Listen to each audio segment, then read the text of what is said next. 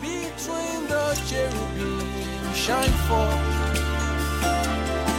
You dwells between the cherubim shine forth. You dwells between the cherubim shine forth. You dwells between the cherubim shine forth. Amen.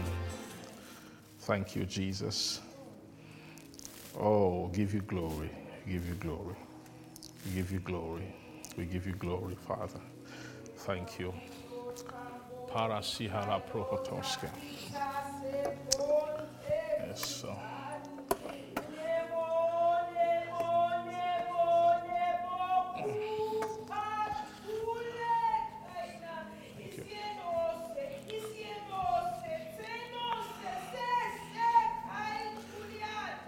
Father.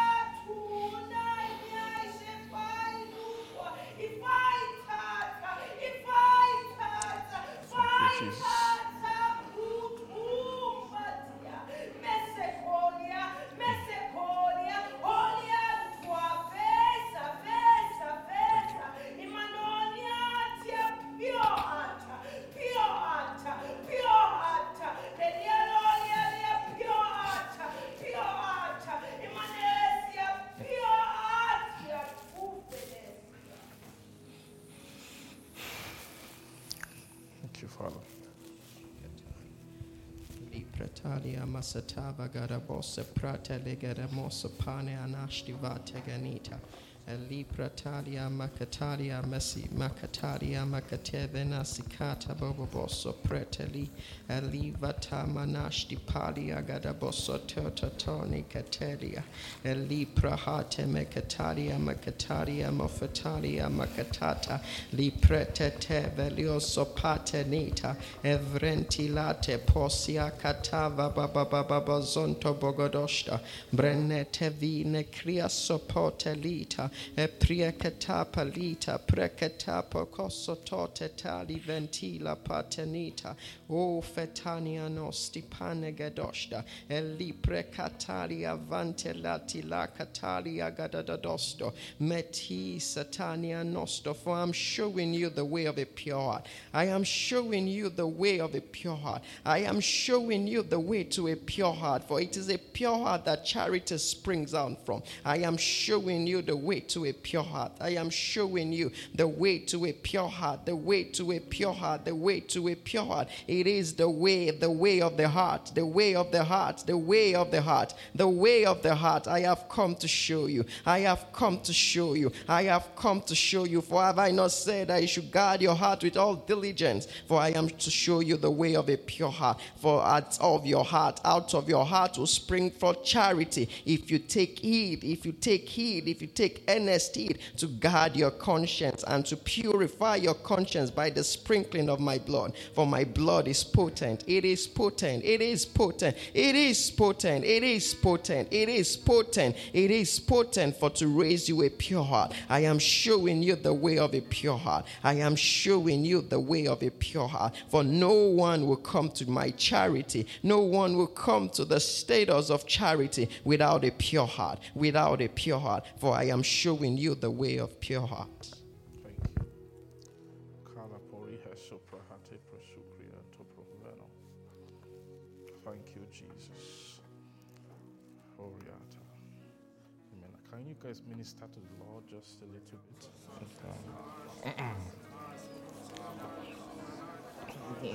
Mm-hmm.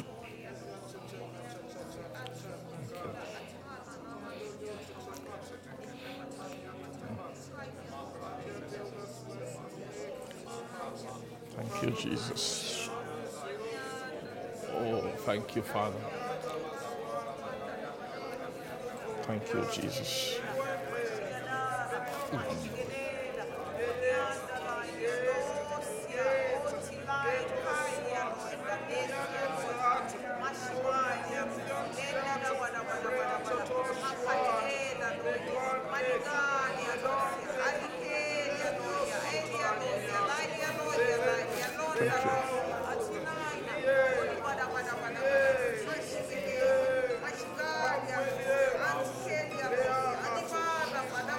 Jesus.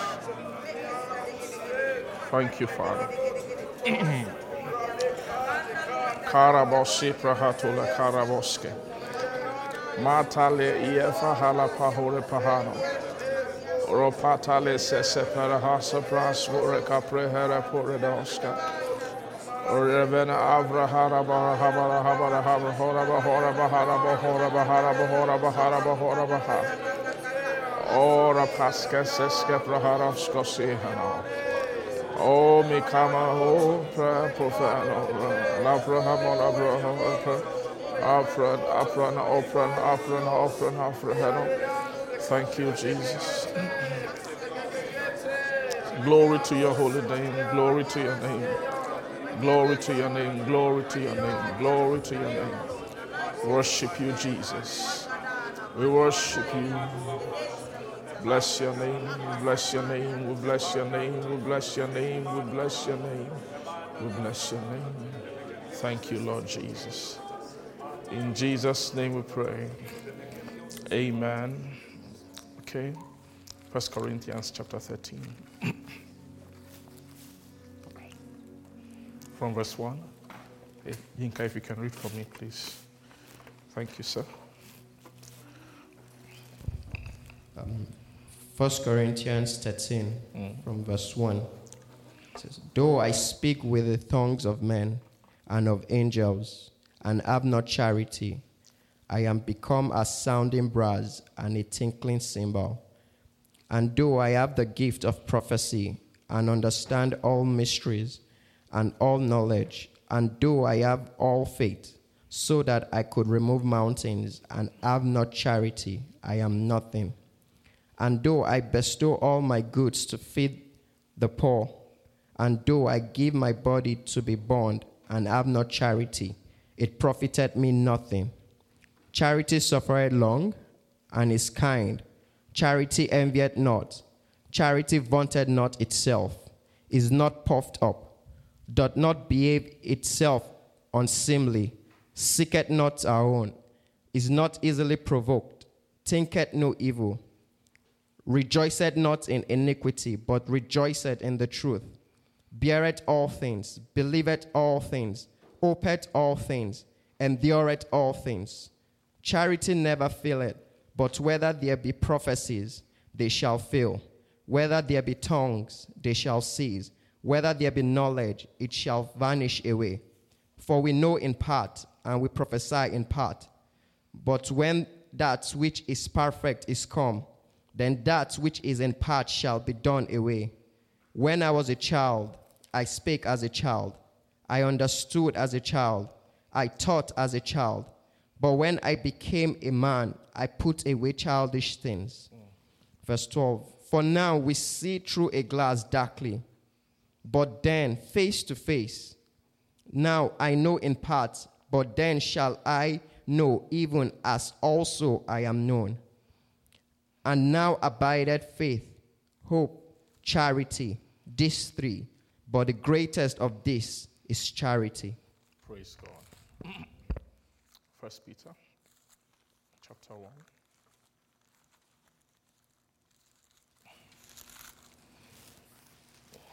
Verse 22.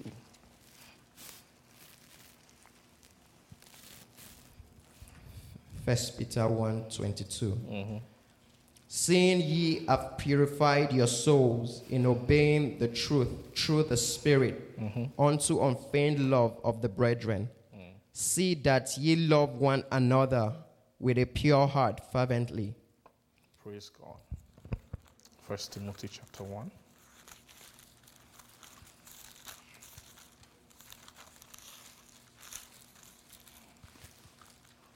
Praise the Lord. Are you there? Okay. Read, read from verse 1. First Timothy from mm. verse 1, chapter 1, verse 1. Yes. Paul, an apostle of Jesus Christ, by the commandment of God our Savior, and the Lord Jesus, which is our hope.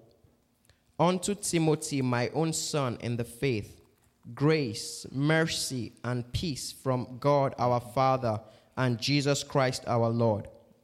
As I besought thee to abide still at Ephesus, when I went in into Macedonia, that thou mightest charge some that they teach no other doctrine, neither give it to fables and endless genealogies, which minister questions rather than godly edifying, which is in faith. So do. Verse 5. Mm-hmm. Now, the end of the commandment is charity, out of a pure heart and of a good conscience and of faith unfeigned. Praise the Lord. Charity out of a pure heart and of a good conscience and of what? Amen. Let's see chapter same first Timothy chapter 4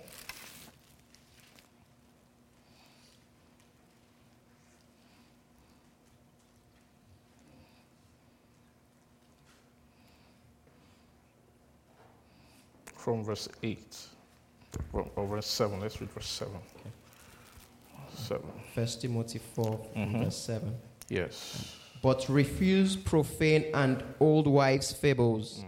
and exercise thyself rather unto godliness. Mm-hmm. For bodily exercise profited little, but godliness is profitable unto all things, mm-hmm. having promise, having promise of the life that now is, and of that which is to come. yes This is a faithful saying and worthy of all acceptation.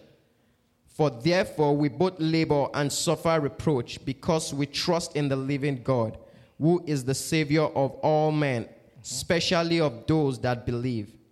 These things command and teach. Let no man despise thy youth, but be, but be thou an example of the believers in word, in conversation, in charity, in spirit, in faith, in purity. Praise God. Amen. Um, now, in Second Timothy chapter 3, where Wesley read, let's read from verse 10. Verse 10. 2 Timothy chapter 3, verse 10. 2 Timothy 3:10. Yes. But thou art fully known my doctrine, mm. manner of life, Yes. purpose, mm. faith, long suffering, charity, mm-hmm. patience, mm. persecutions, mm-hmm. afflictions, which came unto me at Antioch, at Iconium, at Lystra, mm-hmm. which what persecutions I endured, but out of them all the Lord delivered me. Okay, we go to verse 14. But continue thou in the things which thou art learned mm-hmm. and art been assured of, knowing of whom thou art learned them, and that from a child thou art known the holy scriptures, Yes. which are able to make thee wise unto salvation through faith which is in Christ Jesus. Praise the Lord. Amen. Thank you, Jesus. Glory to God. Okay, let's go to the book of Revelation.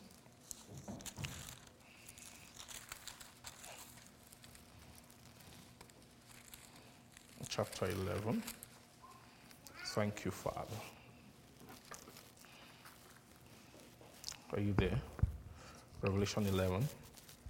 Praise God. Uh, let's see verse verse 7 okay And- hold on hold on let's see let's go up let's read from verse 3 Revelations 11 from verse 3. verse 3 yes And I will give power unto my witnesses, mm-hmm. and they shall prophesy a thousand. Sorry, I'll start again. yeah And I will give power unto my two witnesses, and they shall prophesy a thousand two hundred and three score days, clothed in sackcloth. These are the two olive trees and the two candlesticks standing before the God of the earth.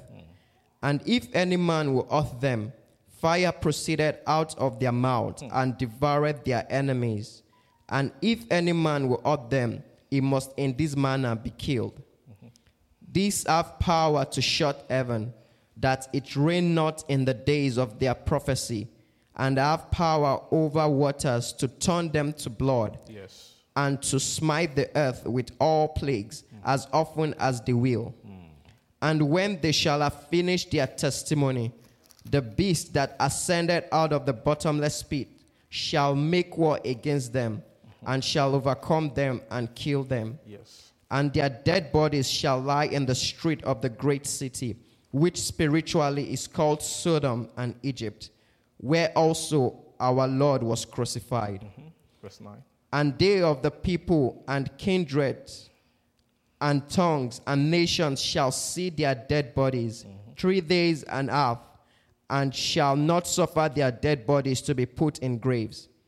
And they that dwell upon the earth shall rejoice over them and make merry, and shall send gifts one to another, because these two prophets tormented them that dwelt on the earth. On the earth. Amen. Okay, finally. Praise God.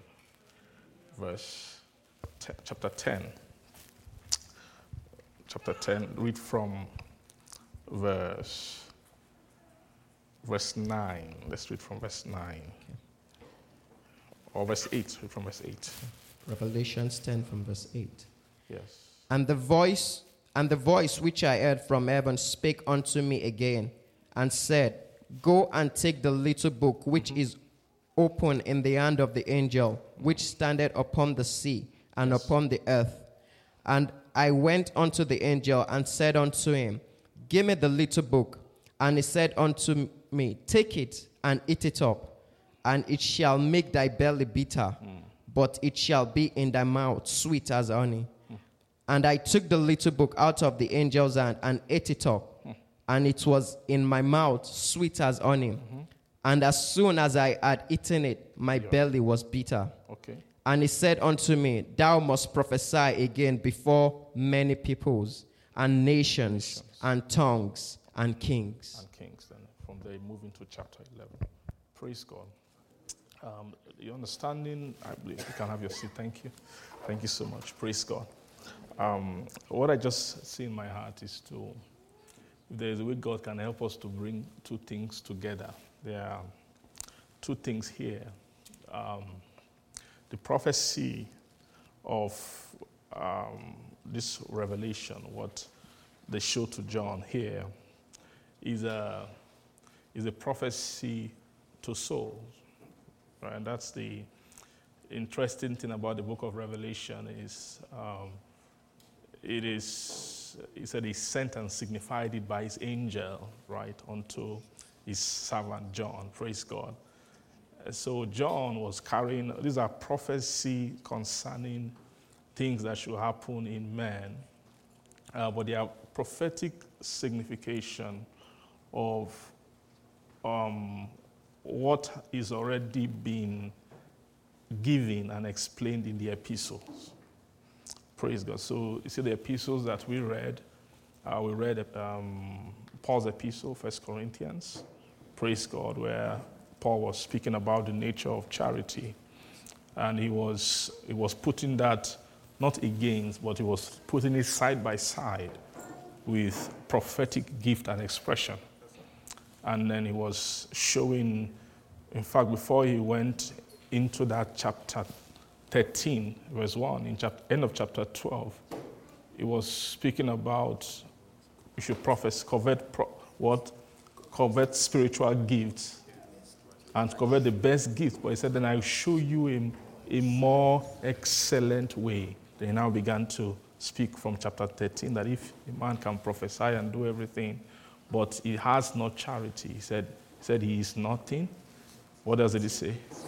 It's, it's as what? Sounding like brown, sting, tingling cymbals and all of that. Praise the Lord. Then we, we move from there to First Timothy. Praise God. In First Timothy chapter 1, it was speaking about charity, um, that you should be sober. You should then gird up the what? The loins of your mind. And, and then he said that, sorry, um, the end of the, no, that is First Timothy chapter 1. We went to Peter first. In Peter, it was speaking about having on purifying your soul through what? Obeying the truth, through the Spirit, right? Unto unfeigned love of the brethren. Amen. And it says that you love one another fervently with a pure heart. Praise God.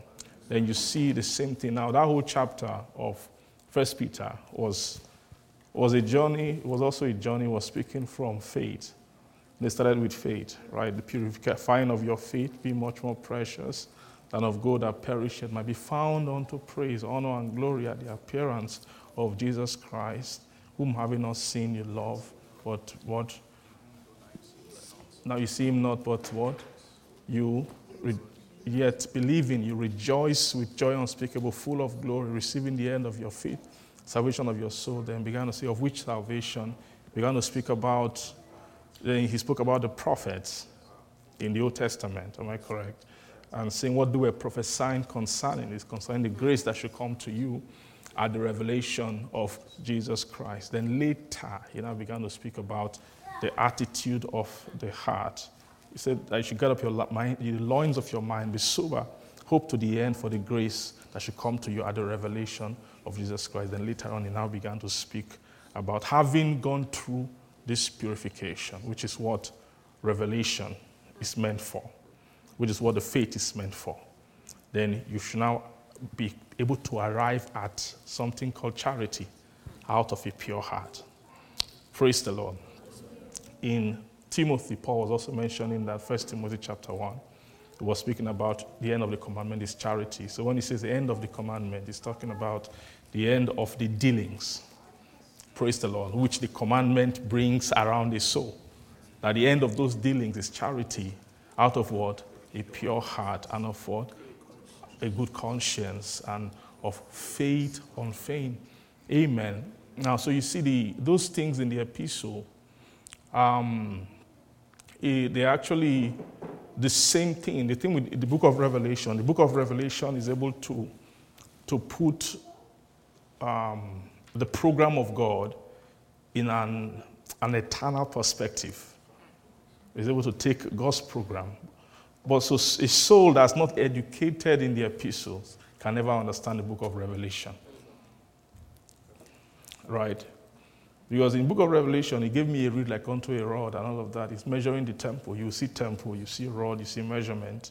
Praise God. You see all of those things. But it's, it's only an, it's an educated soul that can take those things and apply them to the soul. And the key to that application is actually in where? In the epistles. Amen. Um, what I'm trusting the Lord to bring, to be able to bring those things together for us. Uh, because there's a light that comes on if you can see it. There's a light that comes on if you can see um, what the Lord is saying concerning this. Um, this um, bearing the fruit of charity uh, is something that the enemy has done so much against. He has done, there's been a lot of investment. Um, before any of you got born again, they had been investing in you against charity. Praise God. And the way they invested in it is that they know that there are preachers coming. Can I drink some water, please? They know that they are, the devil know that there are preachers coming. Amen.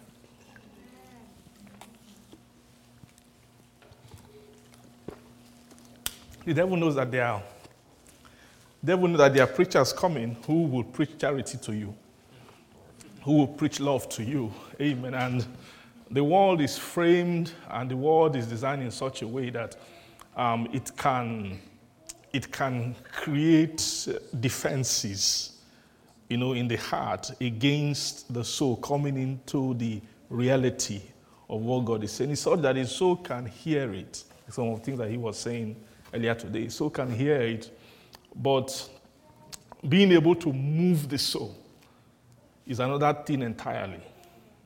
That was the problem of um, the churches in Revelation. That's why the Lord had to come and bring the book of Revelation because there are churches who had been joining in service, but they still fell short. There were things that they just, for each church, said, I still have this thing against you.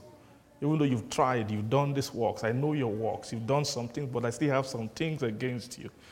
And those things that he had, the Lord Jesus had against the churches are things that in all their meditation, in all their study, their Bible study, their meetings, their fellowship, they are not able to make journey in nature beyond some point.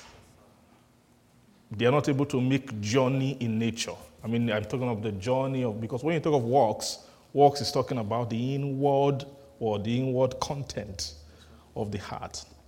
And so it means that those church, each of them, they, they stalled in works. It's possible that they didn't really stall too much in understanding or in revelation. But after a while, they stalled in works. They stopped in works because they, they came in contact with works of the devil that can stop souls from what? From going forward. Um, but what God is saying is that God, God has a desire for a people. God is looking for the, is looking for the finishing generation. Like he's looking for the generation that will be able to go above every hurdle that the devil has put on the way. That there's a place where souls get to and stop. God is saying that no, you don't. I don't want you to stop in that place. There's a, an area where souls arrive at and they begin to get weary. They begin to just get tired, like Hebrew church. It's, a theme. If you can check the Bible, that thing is a theme. There is an, there's a place where souls war to, they, they, they journey to, but they get tired. They get tired, they get weary, they get, and you surprise all kinds of mighty men who have stopped in that place. Eh, praise the Lord. At that, because at that, at that time, all manner of different enemies begin to arise. Different kinds, strange enemies, strange enemies, like the journey of Israel, right? A lot of their, that 40 year journey, it wasn't maybe a journey of 40 years that was spread out throughout the whole wilderness. Most of the time, when they were spending those 40 years, was one point they got to. It was very close to crossing over. If you look at the terrain of that time, it was very close to crossing over. They got to a point where they just couldn't, way forward was just closed. It was just shut to them. They became confused. Imagine a whole nation, millions of people in the wilderness just began to move around in one place. Are you getting what I'm trying to say? So, um, and so the, the, Bible is showing us this thing that there, there's a terrain in the spirit where you, where you, where the soul will jam enemies of certain competence and enemies that are formidable in the spirit. Enemies who are sworn and who have been raised and skipped to make sure that souls, when it comes to advancement, that this place, souls must not get cross, must not cross past this, this terrain. Praise God. You getting what I'm trying to say? um, there, is, there is resistance to faith walk. There's a, that's a, a level of resistance in the spirit. Faith walk at different levels. There's, during the faith in the Lord Jesus, there's resistance to that. When the soul moves into the time of the faith of the Son, in Christ. There's resistance to that. Praise God.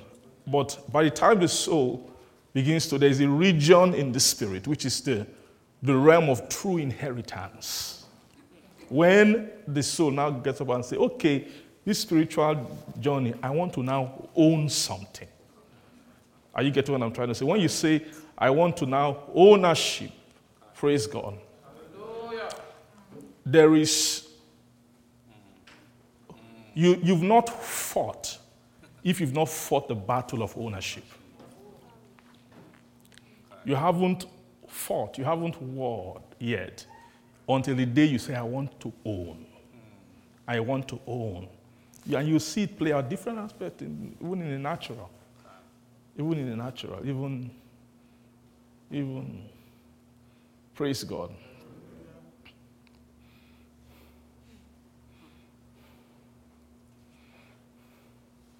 Amen. Even when you look at natural prosperity, you know there are different levels of prosperity in the natural. There's the level of working and getting paid. But the worker who is getting paid doesn't own anything.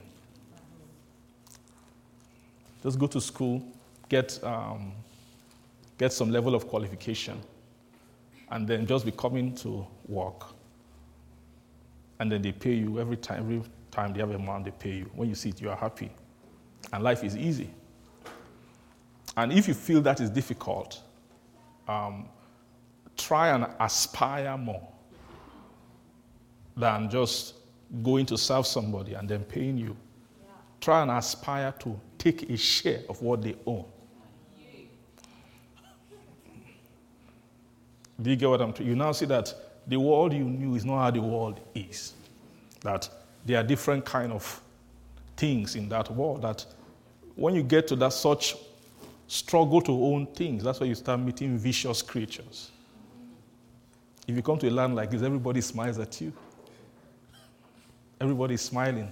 When it comes to meetings about ownership, you begin to see all kinds of creatures inside men begin to come out. That when it comes to own, the reason is because ownership has to do with blood. When, if you, when somebody owns something, even in the physical, there's a blood tied to it. Eh, if it's not his own blood, it's either his father's blood or his grandfather's blood. Maybe through inheritance, it came into it. But ownership doesn't just occur just freely like that. You get what I'm trying to say? That's the same way it is. Those are just natural laws that should tell you something in, this, in the realm of the spirit. It's okay, the devil is not threatened by you being able to act in a loving way. But when you start thinking about owning it, love as a nature, that it's not trying to love because you remember the scripture that said you should love, and then struggling against your, your selfish tendency. You're trying to do something that's loving. That's fine. You can do that. Devil is not threatened by that. But by the time you come to a resolution that I want my own nature, my own desire to be that way, that's where you begin to see enemies begin to arise in the spirit. That's where, at that point, what happens in that realm of love is like when you're fighting the devil, initially it seems as if there's rule of engagement, of warfare.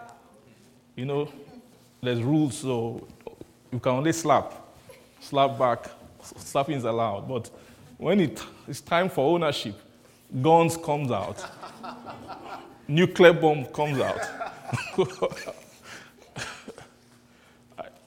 Praise God, you, see that, you don't realize that the devil is not a civilized fellow at all. No limit.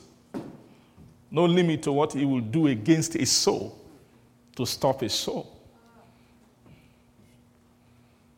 So it means that there's a point in the spirit that a soul that has not made a, a life covenant, a soul that is, there's a point in the spirit that a soul who hasn't, de- who hasn't determined to pursue inheritance regardless of the cost. And the cost and the ultimate price every man can pay for something is their life. Do you understand what I mean? The, so there is so there's things, there's attainment in the spirit that a soul can come into without them without paying the ultimate price. The ultimate price is dying, right? Physically. There are things that you can come into without paying the ultimate price, but there's some level, for example, a soul can gain stature of faith spiritually, but hasn't yet paid the ultimate price, has not yet begun to pay the ultimate price. And the devil knows that that price, that price of losing life is the price that men don't want to pay. So where he hid his, where the devil's, where there, his garrison is, where his ground zero, his camp is, is camped around man's determination to keep his life. You know that if everything fails, if everything fails, we can take his clothes and he can still be resolute. Take his shoe, take his house away, take his money away. take the things around him away, take away his job, remove his friends, remove other things. We know that what man cannot do is an impossibility. That's what you call impossibility in the spirit. That what impossibility is that thing which man in his right senses will never do. Is nobody will willfully lay down his life. No, no soul, nobody will willfully want to what?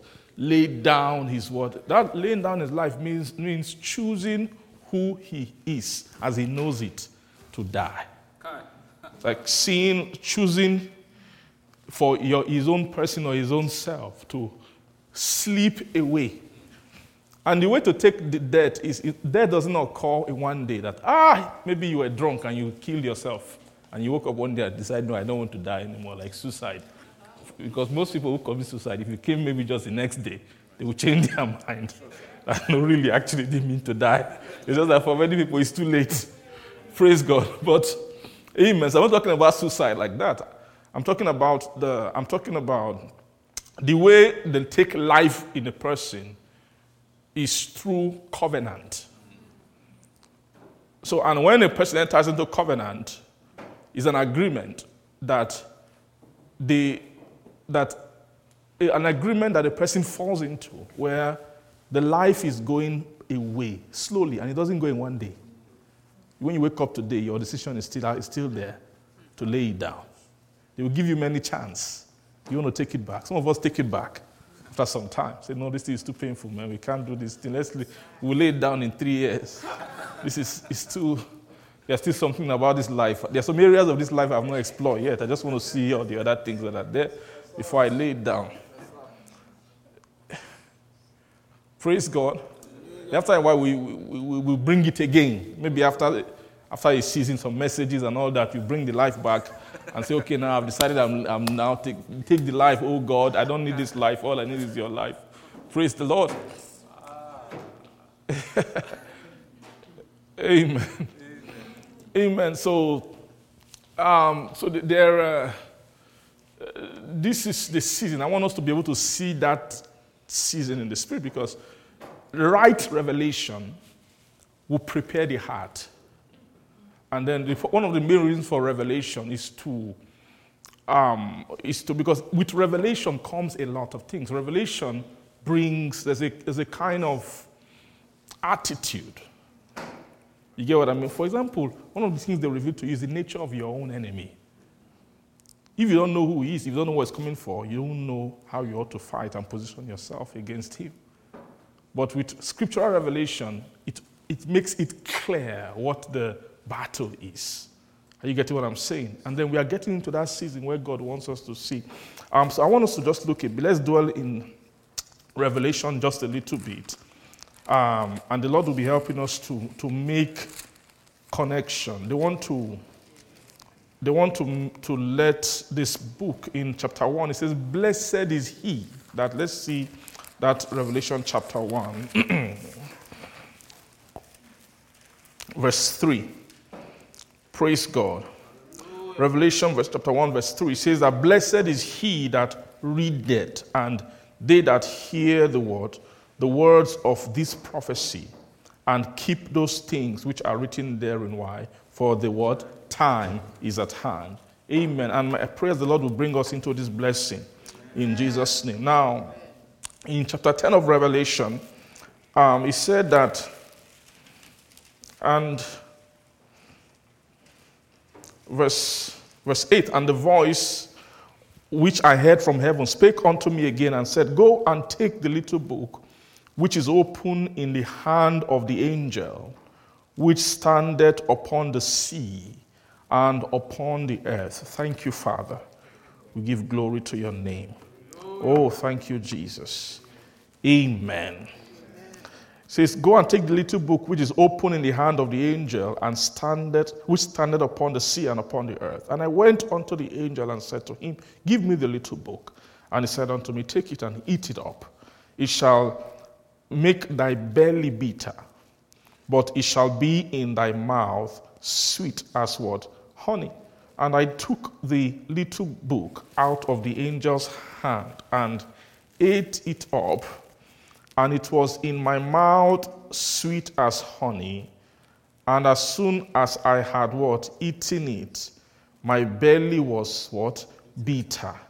And he said unto me, Thou must prophesy again before many what? People and nation and tongue. So that was what was leading into chapter 11 about the, the, the reed and all that. Praise God. Hallelujah.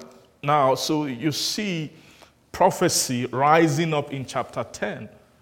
But the prophecy rising up is came out of, first of all, the eating of the book. Right? The, the eating of the book first before what? Prophecy can arise. So that actually is talking about the what they now explain in chapter 11 was what happened in chapter 10.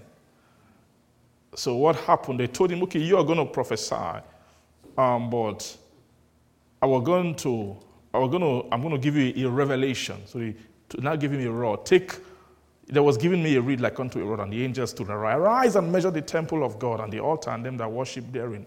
That was how the revelation of chapter 11 came about. Praise God. Now, in that chapter 10, eating the book, then it means that the book, what, what gives rise to prophecy is the word, is the book that has been what? That has been eaten. The book that has been eaten. So, a prophet is someone who has eaten a book. Praise God. What did I say prophet is? A prophet is somebody who has what? Who has eaten a book. What is the book? The book is law. So, prophecy, a prophet is somebody who, who is talking about a book they have eaten. Do you get what I'm trying to say? It's somebody who is what? Who is, who is releasing releasing content. Thank you so much. Who is releasing content of what? Of the book that what? That they have eaten, or the law. So prophecy is digested law. Uh, do you get what I'm trying to say? Law that has been digested. So when you say, then chapter 11 was now teaching about what witness is, just giving, giving understanding of witness. Spiritual, what makes an accurate witness in the spirit is a person, praise God, or accurate witness in the spirit is talking about his utterances or counsel that is coming out of, eh, of law that has been what that has been ingested by a person. So there's something about the soul that turns law to prophecy. The soul is a machine that can convert law into what? What is prophecy? Prophecy are things that should come to pass.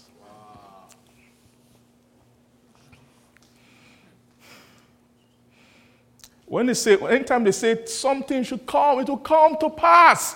Come to pass. We're talking about things in the. Um, now, anything, if you, if you see things in God, the way God was, God in Himself was in his eternal past, just the way he was before creation and everything, and any of these things came. You will not see a language of things that should come to pass. Because in God, everything was settled. Yes, everything that will ever come to pass has already come to pass. In fact, the, the concept of things coming to pass does not really exist in God. Yeah. Do you get what I'm trying? Because God was, He was the, He's both the beginning and the ending, He's both the first and the last, He's everything. He's the, He's he, he is the, is the constant happening of what should happen. What should ever happen is already happening in him. Do you understand what I'm trying to say? In other words, there is no, there is no counsel that's new to God. There's no counsel, there's no thought, there's nothing, there's no nothing that is new. Nothing is an adventure to God. Nothing is an exploration to God. But it doesn't mean he doesn't have adventure. His adventure is in himself. Because everything that a soul will venture into, all ventures are in him. Do you understand what I'm trying to say? So, the language of things that should come to pass is the language of when he descended, he, he brought forth everlasting, sorry, creation from an everlasting position. And he, he raised men for, he raised in whom things in him should happen. He's talking about the souls that God created. You understand what I mean? Souls that God created are just things that have been happening in Him for ages past. Is there a way that those things shall can come to pass on the inside of man? What all that this is just a love, God just has a love project. Is, is, there, is there a way to bring man into the experience of that we have been experiencing? I said, let us make man in our, we're talking to each other, let us make man in our image after our likeness. In our image after our likeness. The like after the likeness of things that occur to us, things that happen to us, things which we experience. That was a love talk, right? That was a love intention, a love conversation. Let us make man. Do you get what I'm trying to say? So man, man was not made for things. We all know that. We've been preaching that for a long time all the greatest dream and vision you can have is the lowest thing you can become in the eyes of God.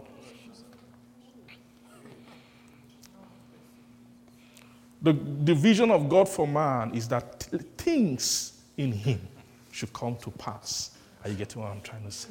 Praise God. So you now get the, the nature of the, the prophetic spirit is the is the spirit of, the, of actualizing things that should come to pass. That's the, the purpose of the book of the revelation. The revelation of Jesus Christ, which God gave unto him to show unto his servant things which must shortly come to pass. Those which must come to pass are things which are in God, happenings inside of God. Are you getting what I'm saying? Praise the Lord. Thank you, Jesus. Thank you, Jesus. So, a soul that is carrying this thing called witness or prophecy is a soul that has ingested the record, right? The record of those things. The record of those things means the, the, the witness of those things in law form. Now, let me let you understand prophecy. Law can exist outside person prophecy cannot exist outside person. Anytime you hear, hey, prophecy, prophet, it means the person is involved. Right? So, prophecy is, is the prophecy arises from the interaction between the law that God has brought and his soul. Do you understand? When the, the law that God has brought, when he, it's like a, a chemical reaction, when you take what he calls soul. Soul was meant to receive something, it's meant to receive law. Pour the law inside the soul, you raise a prophet. So it's very clear that prophecy is the acting out of things in God. Right? The acting or the, when I say acting out, don't think just physically. I just mean acting out means the soul. And acting out might be t- taking specific kind of thought and specific kind of intention thoughts and intentions within the heart can be acts. They are like walks, walking out. Prophecy is the walking out of, of things in God, things that are being done in God. If they can be done in a person, that person is a prophet. So you see, the meaning of prophecy is, is, the, is, the, is the release of God's life Right? No, no person can have the life of God in them and not be a prophet. The meaning of prophecy, according to not just gifts, Paul was separating gifts, thank God for gifts. So when you see gift, prophetic gift in operation, prophetic gift is a type of something. The way tongue is a type of something. Like if you stand up now and you are speaking in tongues, what you are saying is not the actual transaction, right? Praise the Lord. Hallelujah. But tongue is actually a, is almost like a spiritual weight that comes upon somebody. Like a weight came upon Sister Biola this morning, and you saw tongues started pushing out. Praise the Lord of that weight that manifested in her tongues physically moving and releasing utterances spiritually. Are you getting what I'm trying to say? Amen. So, you see, those, those prophetic gifts, utterance give tongues, interpretation, and then prophecy. Those are actually types. The same way, gift of healing is a type of something. It's not the original. When you hear healing, healing, healing a person's headache is not the original meaning of healing. If you ask an angel, is, was that, is that healing? They'll say, no, that is not healing. Right? Because healing, what they heal is soul. Do you get what I'm trying to say? But the reason why they gave body, body is, is a teacher. Let me just tell you guys the honest truth. The reason for creation, physical creation, not all creation is, phys- is physical. In fact, God did spiritual creation. Then the reason for the physical creation is to create the school where they will put the soul who is supposed to inherit everything in God. Do you get what I'm saying? And so God formed man of the dust of the ground and then breathed into his nostril the bread of life, and the man became a living soul. A living soul that can execute himself upon the earth. Praise the Lord. Now, so it means that the, the, the things on the earth are, you know, the Bible says that things of God, I can clearly see them, are being understood. Romans chapter 1. Even the eternal power and the Godhead means that God in creation found a way to put some kind of understanding. It's not the actual thing, but understanding, praise the Lord, of, of spiritual things in physical things that you, you can see. So when you heal a body, you are acting out a spiritual concept called healing. Right? So something called healing exists in the spirit, but it's not the healing of, of what? Of a body. Praise God.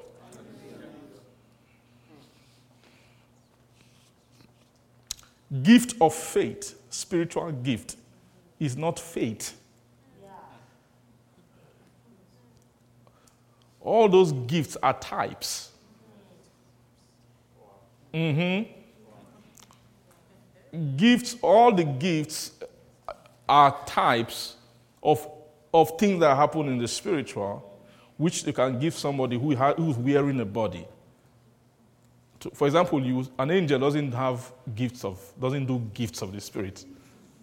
Neither, when you, when you see God healing the soul of man. God is not a gift of the spirit in operation. Do you, do you agree with me? when God is, or when God is sending knowledge to your soul, it's not word of knowledge or word of wisdom. When God is imparting wisdom to a soul, it's not word of wisdom. It's not a gift of word of wisdom in operation. But a physical man can operate a type of those things in gift, in gift form.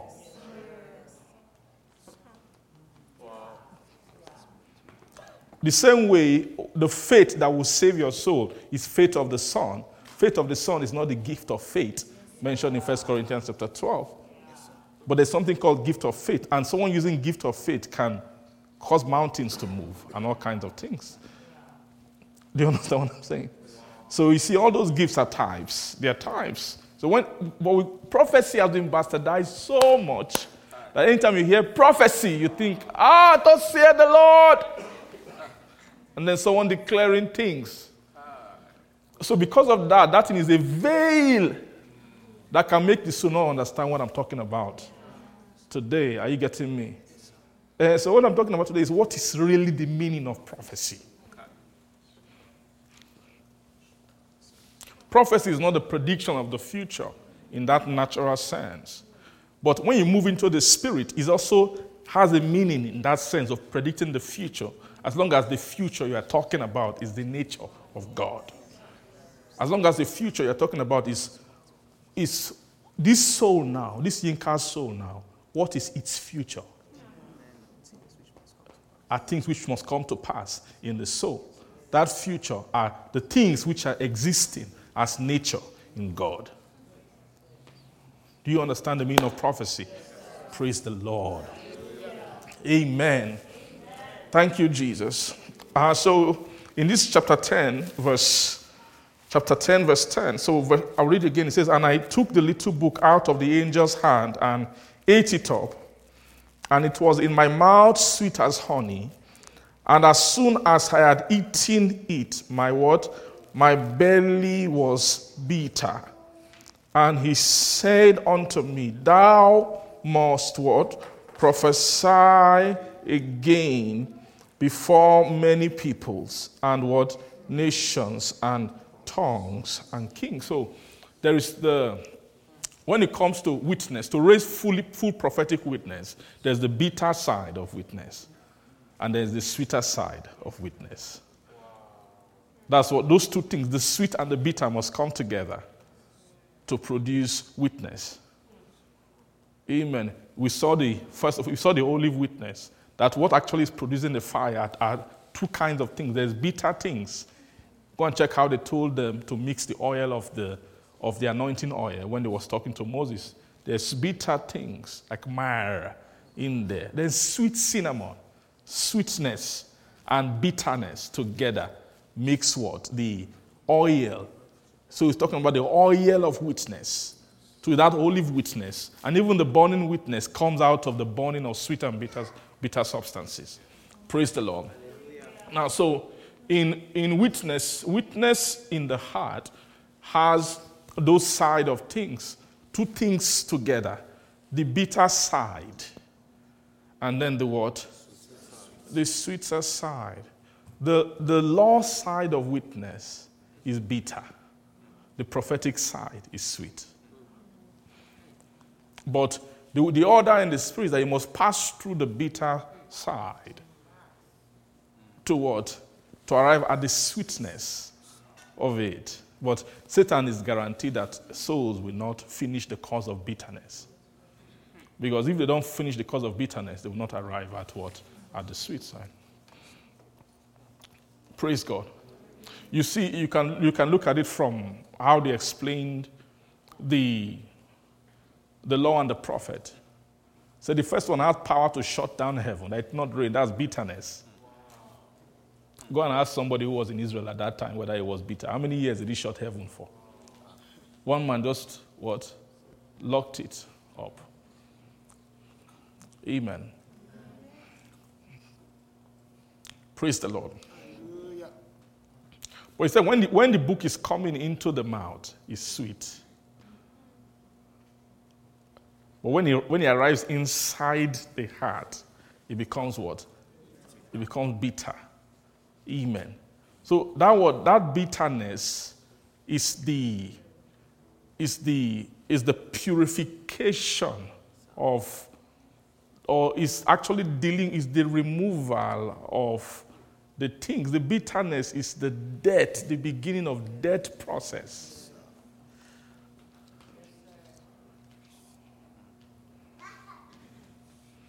The because what the law is coming to do is to come against an existing law that is sitting within the depths of his soul.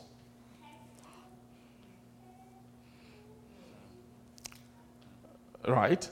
An existing law that was, is sitting what? Within the. With, ah.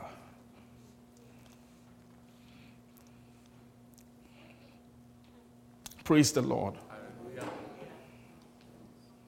The time of the, the, the, season of bitterness is also the season of resisting unto blood, according to Hebrews chapter 12, right?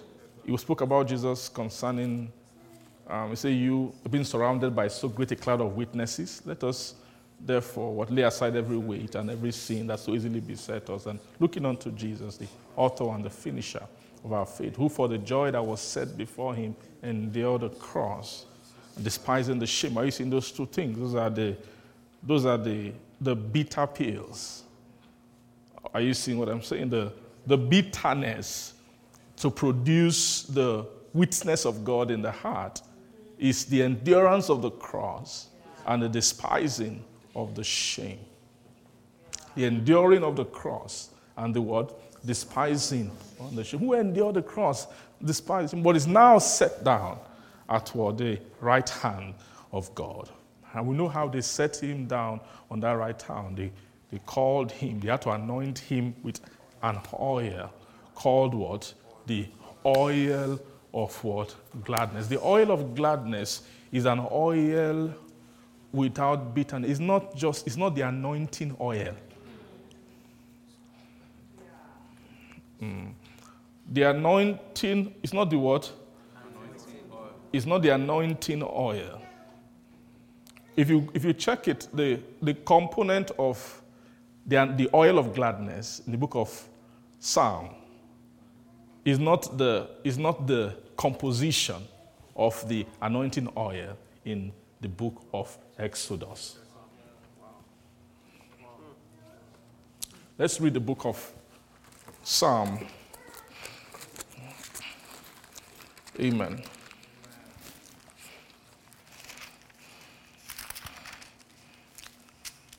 Psalm 45, right? Mm. Psalm 45, verse 7, very quickly. He says that thou, thou lovest righteousness and hatest wickedness. Therefore, God thy God has anointed thee with the word, oil of what? Gladness above what? Thy fellows. Verse 8 All thy garments smell of myrrh and aloes and cassia out of the ivory places whereby they have what? Made the glad. All thy garments smell of what? Myrrh and aloes and cassia, and out of the ivory palaces whereby they have made the glad. Now, so this oil here is, amen, in verse 11, he says, So shall the king greatly desire thy beauty for, the, for he is thy Lord, and, wash, and worship thou what? Thou him. Praise God. So, this oil of gladness is the oil of the throne of God. It's very clear, right? It's the oil of the throne of God. Um, when he told him, Sit at my right hand, right? That was, you know, um, the, my, the Lord said unto my Lord, Sit down what at my right hand until I make what? Your enemies your foot. Say, Your throne, O God, is what? Forever. The scepter of righteousness is a scepter. Uh, for you love righteousness and hated wickedness. Amen. Now, so when God told Jesus to sit, was another oil came forth, which he was anointed with, which is the oil of gladness, which is the oil of reigning in God's own life. Is the oil also of an overcomer. Praise God. Now, the, the olive oil of which we're talking about, which we saw in the book of Zechariah, which is the oil that's flowing into the lamps, praise God, which produces burning, is a different kind of what? Of oil. It's, it's an oil that um, has um, bitterness. So when that oil is, if you taste that oil, it's not, it's not, it's not about, it's not gladness. The ministry of that oil is not gladness. Praise God. That oil is an oil that produces burning in the heart, burning for sanctification. Amen. That produces what? Burning. It's the oil, the, that, that oil is the oil that turns sweet things bitter. Right? It's, the, it's an oil that does what? That turns what? Sweet things what? Bitter. Amen. And then it also is an oil that will also turn bitter things sweet.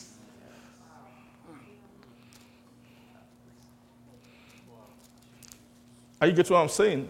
It to turn sweet things bitter and what? And bitter things sweet. The sweetness in the oil is to turn bitterness in the soul sweet. And they turn what is sweet bitter. Now, what is sweet to a soul is are the, the lust of the soul and the pride of the soul. Right? The lust of the soul and the pride of the soul. The thing which the soul loves and what the person celebrates.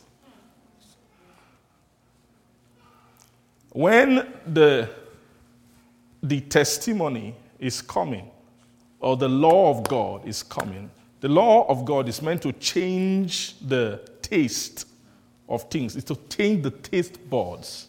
Praise the Lord. Not just the taste buds in the mouth, but it's also changing the taste buds of the mouth. And it's changing the what? The aha, what is within the heart. So when they say something is bitter in my belly, that's a different kind of thing. It means that there's also a, a, an instrument of tasting down there. That's not just the tongue.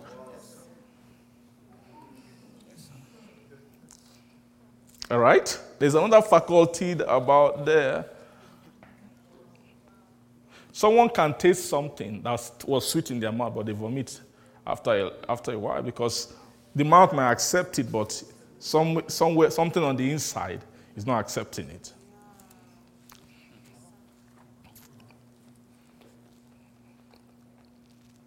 Do you get what I'm trying to say? Praise the Lord. Amen. So in our life, there are things that that heaven, the, the reason for the law, one of the main reasons for the law is to is actually to turn things bitter. There are things that need to be made bitter within us. Our celebration of the things we love, a lot of time, God needs to put a different taste around them. Because if they don't change the taste around those things, we will not leave them. Pride, for example, tastes sweet until you eat the book. You will enjoy your pride. It's so sweet that you don't even know it's there. That's how the sign of something that is soothing is that you don't know it's there. It's just, it's just sitting there, right? What's, the, what's pride? Pride is the enjoyment of oneself, and it's in degrees. Praise God. When you enjoy yourself too much, that's the pride. Pride is, pride is, is pride. Praise, praise God.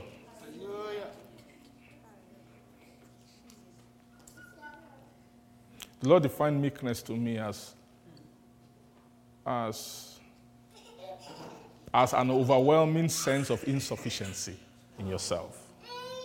Many years ago, it's an overwhelming sense of what? Insufficiency in yourself. That, that is meekness. Praise God. Now, the opposite of that is pride.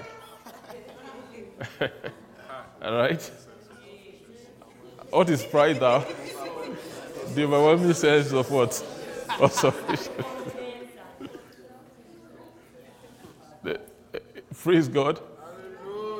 Is a sense of sufficiency. And so pride is not always someone behaving like this. Pride can be quiet and calm and collected.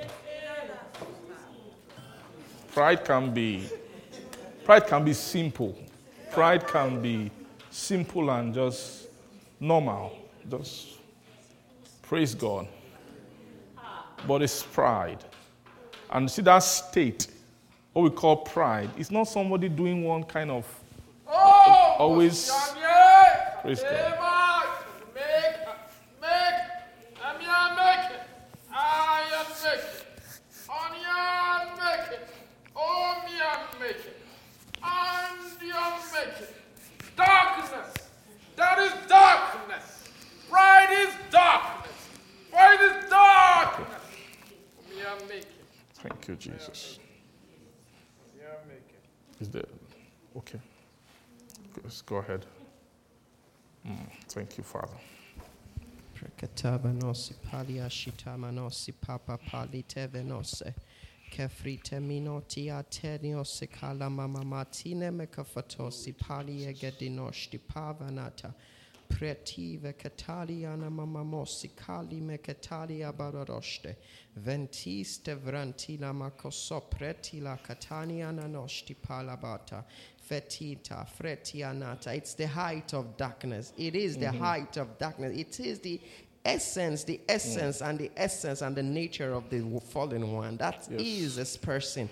That is this person. That is the height of his person. That is his person, for that is the gross darkness. That mm-hmm. is gross darkness. It is darkness. It is darkness. Thank it you, Jesus. darkness, for that is darkness. That is the person of the fallen one, for that is the person. What made him fall was that. Mm. That is what he merchandised with was pride, was looking upon himself, was loving himself. He was looking on himself. He was looking at the things that I made in him. I was looking at the things that I, even I, put in him, and he was exalting them. He was exalting them, for he was exalting himself, not exalting me. He was looking upon himself. His dependency and sufficiency became on him, for that is gross darkness. For I have not made men to look unto themselves. I have not made men to look unto themselves. When you begin to look unto yourself, know hmm. that you are in the part of darkness. You are in the part of darkness,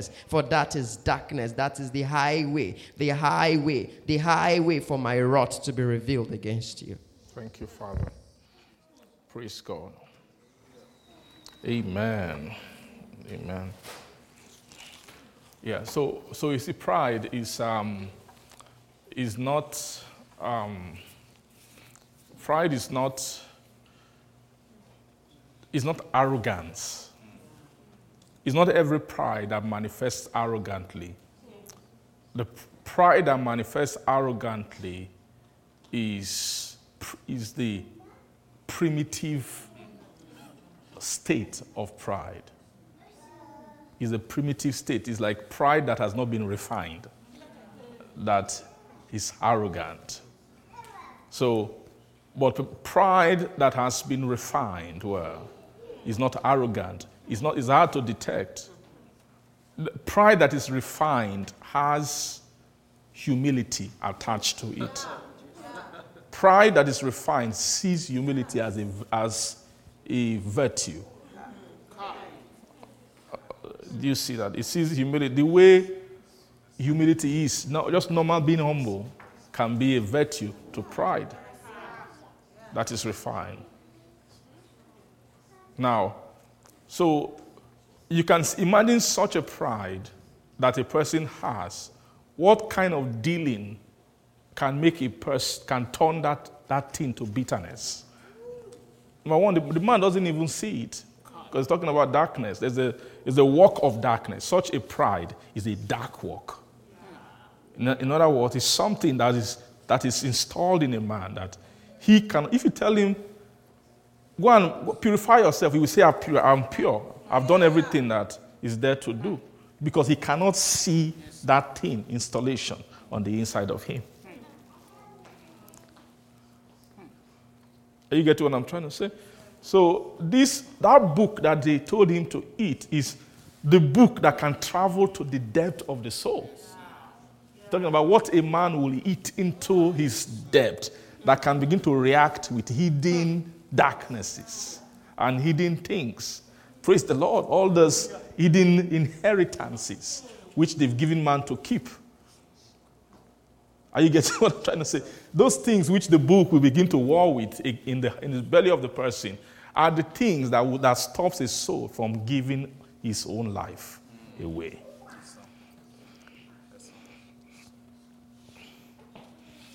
Praise God. So it's very clear that is not that, that bitterness, the bitterness of the of the of the debt is not the same thing as bitterness here. Why? Because if something is bitter inside your mouth, you can spit it out. You can, you can if you even if I take something and make something that's sweet and bitter together and you and give to you, inside your tongue you can detect the sweet part and separate it from the bitter part and spit out the bitter part. Why? Because this thing is a sense that you can consciously detect sweetness and bitterness. Are you getting? So there is the the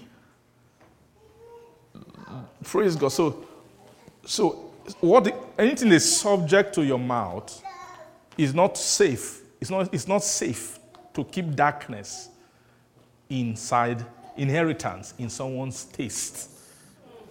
They have to bury it somewhere the soul cannot detect it. They have to bury it in a place where there are no taste buds that are connected to your consciousness. Now we are realizing through scripture that there are taste buds in the tummy. But, but that taste bud of the tummy is not connected to the conscious brain. Are you seeing spiritual meta where they are trying to describe difficult things? Science cannot give, create this description alone. Praise the Lord. He's talking about how the soul is framed. The soul has a mouth and a belly. So the evil that is holding men is not the evil in their mouth. It's not it's evil beyond what the mouth can taste. In other words, it's beyond the, the judgment of the conscious mind alone. Right? You need so, there has to be an instrument that can travel deep inside the belly and then create bitterness from what? From within. So, it is help for a soul to find judgment that can make their inheritance of darkness bitter to them. Am I making make you understand something today? Hey, God wants to take us below a, layer and He wants to move us to a level where help, they want to touch the matters of the heart. Where Satan hid his thing, where he laid his eggs in souls.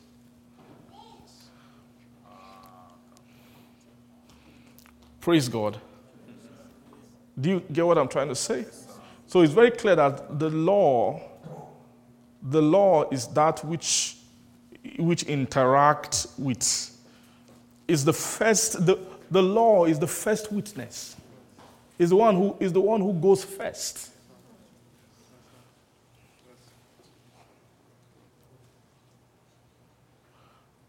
The law is what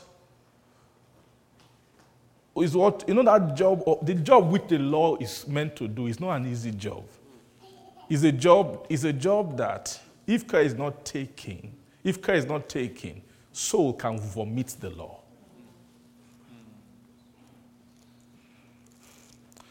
Praise God. You know, it took help. I know it took help for him to eat it. You know, it was sweet when he was coming in. Praise God. And then when he got to his tummy, it became bitter. It took help for him to keep it there. It helped, praise God, to, to keep it in, the, in his tummy while it's, it's reacting with all the sweetness of darkness and turning them bitter. It's not an easy experience for a soul. It's not an experience for, to make a man hate his life.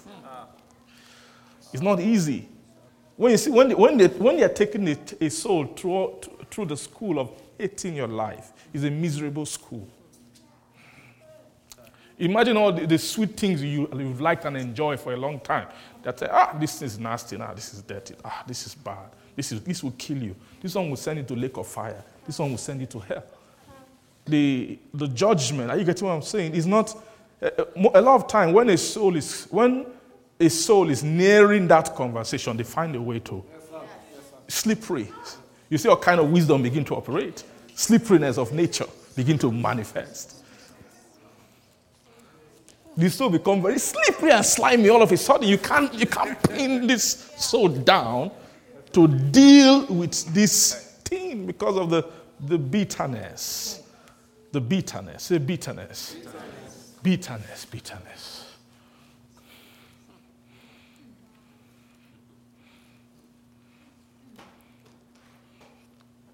Praise the Lord.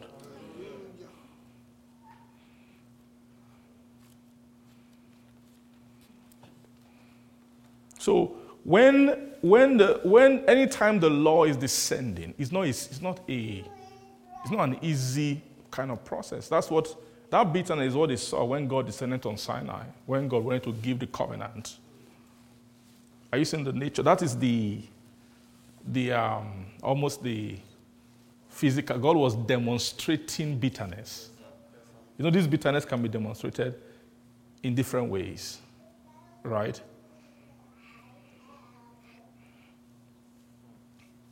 Paul, the language Paul used about it is he called it the aroma of Christ. You know, different way they, in, they explain it in scripture. The aroma of, to some is a very nice savor, the savor of Christ. To, to others, it's very, it's very, very offensive. And then, they call him a rock of offense. It's a rock that offends people. The rock that when, when he lands is a weight upon a soul. That a lot of times souls can give way. Praise God. So this any soul that wants to any soul that wants to fulfill the prophecy of God must be willing to go through season of of what? Of your sweet praise God. Must be must go through a season of of sweetness becoming bitter. So must go through that. Sweetness becoming bitter. Now it will be sweet again. What?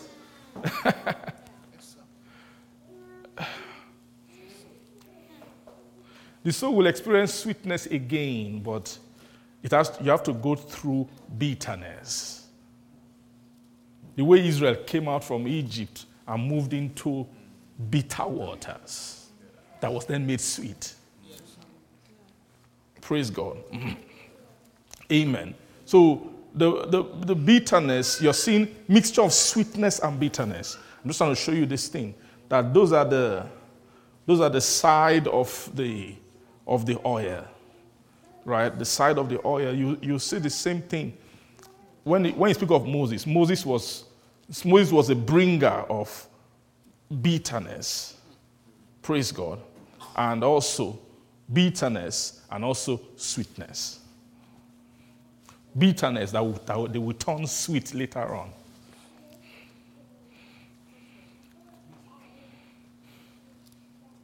Praise the Lord.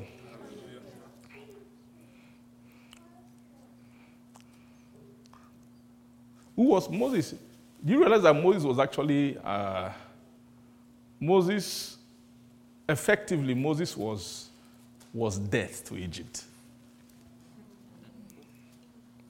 Right? That was the full manifestation of Moses in Egypt was death. When, when Moses fully manifested himself, was by the time he was, he, he was able to usher in that angel. When God, you know, that angel was actually, was actually, was actually God's messenger. So for, for, for such a, an angel to act on behalf of Moses, it means Moses must have been raised to deal with such an angel. Right? Right from the wilderness. It means that Moses must have been raised to, to receive instruction.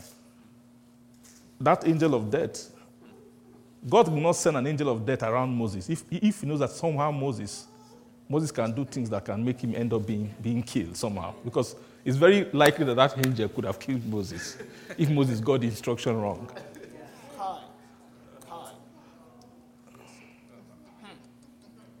So they had to go and prepare him for 40 days first. The ultimate angel that they were preparing him to work with, I mean, they prepared him to also work with angels of the wilderness. But the first angel that we saw him walking with was that angel of death. So, in other words, Moses must know what to do when angel of death comes around. That was a development that was in Moses. It means that Moses, Moses had the skill of bringing death to the world. Egypt was a type of the world. The only way to press Israel out of Egypt, you must bring death must visit Egypt. Otherwise, if death doesn't visit Egypt, I'm sure there might be some of Israelites who were looking at that Goshen land. They were not leaving this place, so you guys follow your Moses. You know those bad ones. I'm sure the same ones that were that died in the wilderness. You know their heart was always, has always been like that, right from Egypt. So those ones might have been like, you guys follow this guy now, that's your own business. Me, we're going to stay here. We love Goshen, there's no problem. The cucumber, the garlic, everything is okay for us. So it's possible that some of those souls, there's nothing Moses might have done to make them leave. Death had to visit the land. So when the angel of death came, they told them, You guys stay inside this place. Moses gave them the wisdom. And then paint, let the blood be on your lintel so the angel will pass over. I'm sure you must have taken a dealing like that to make those men agree, okay, let us pack our things and leave here because who knows, this angel may also come back. who knows? And, and you sure that if this angel can deal with Pharaoh's sons, who are we? Do you get what I'm trying to say? So, so, so I'm just trying to paint an image to you that, and it's very clear even after they left Egypt, that they began to complain in the wilderness. That why do you take us away from Egypt and bring us in this place? It means that, that they had not, those, the, the attachment of the Egyptian life and comfort to their soul was so strong, it was a sweetness to them. Are you getting what I'm trying to say? It was what? It was a sweetness to them. So, so the, the wilderness is a land of bitterness. That's the, the first thing. Any soul that will be delivered from the world must be pushed into bitterness. You have to. You have to. And it's bitterness. Bitterness to what? Bitterness to the everything, the way of what? Of Egypt. What is Egypt? Egypt is just, just enjoying. There are many things that Egypt signify. Egypt means there is toil in Egypt. Right? It means constant servitude, servile work. That's one thing you'll find in the world. The world is a place of workers. Nobody can be here and say you won't work. Why? Because it's in your working, that's how they spend your soul. By you finding something to do. You know, they can never tamper with your soul if you don't, if you don't find something to do. You must find a task to spend yourself on. That's one principle of the world. So every soul in the world must have something to do. Praise God. But there's servitude there but it's servitude which the people buy into, which they've embraced. It's not every suffering. It's not, not, not suffering. It's not every work that is suffering. The work which men do in the world is not suffering to them. Even the guys that cry, oh, we are suffering, get them to stop what they are doing. and don't replace it with some, something with equal or, or what? eh? Same magnitude. Praise God. Or go and take somebody who, let's say, is in. I think some of the guys that we envy in maybe the, oh, this guy is the CEO of this company or is the biggest, you know, is controlling this industry. Some of those guys, we admire them from afar, but if they can take it to their life day to day, you, you won't like it. If you can figure out what, I mean, first of all, what, what time they wake up. When, when, when they wake up, that is time you are rolling into your third dream. That's when you are just a new act one, scene two of your third dream is starting. That's when those guys are, are waking up. And when they sleep, you've already been snoring for hours. Are you getting what I'm trying to say? I, am just trying to paint to you what the war. So when you say war, don't just think of ah guys who are just partying, drinking beer. No, no, no. That's not. There's very little worldliness there. Worldliness is the spending of the soul. You see the way the Egyptian, the Israelites were walking in Egypt. that king was making them, applying them to, they were used to that, doing several work, hewers of, fetchers of water, hewers of wood, building things, working, working. That's the, that's the nature of what? Of the world. You need that. You need that. Now you see that CEO who we're talking about his life. And he goes from morning from meeting to here, flying here, going here, doing this. It's not that, it's not enjoyment. We, we might see it as enjoyment because you just see the cash. You see, after all this thing, there's praise God. How many zeros are involved? How many digits is the salary? But no, those guys are spending themselves. So to, to many of them, it's a serious what? Undertaking. They are spending themselves. It's not easy. But in that, no, none of them will exchange that for just not doing anything, sitting down at home with their dog or whatever. If you try and get them to do that for three days, by the fourth day, what happens? You will see them back with ties, tie and what? Suit in the office. Many of them can, even when they say, Oh, I'm taking a break, it's for something else, some other project, because the soul is used to that kind of thing. I'm just trying to show you something. That even the so called rigor of the grind of worldly life what you need to sow to, uh, to get something, the, the suffering of it is sweetness to the soul. Do you get what I'm trying to say? So that thing called sweetness is not, it's not easily. If you ask them, okay, why is this thing sweet to you? Why do you like? First of all, they will not admit they like it. They will say we are just doing this because we are, it's our contribution to humanity. You know, this company has a huge role to play in the next few generations, uh, our product and all of that. So it's just a sacrifice. But how you know that he's, he's actually lying? Even himself doesn't know it's a lie. Yeah. Is that trying to make them stop doing that thing. There's something that that thing adds. There's first of all the layer of pride of being in that position. Coming, stepping down from that place for a day or a week, they will feel it. Something will not just be right. You, it's like, it's like being naked without your garment. It means that application of one's soul wears garment for the soul.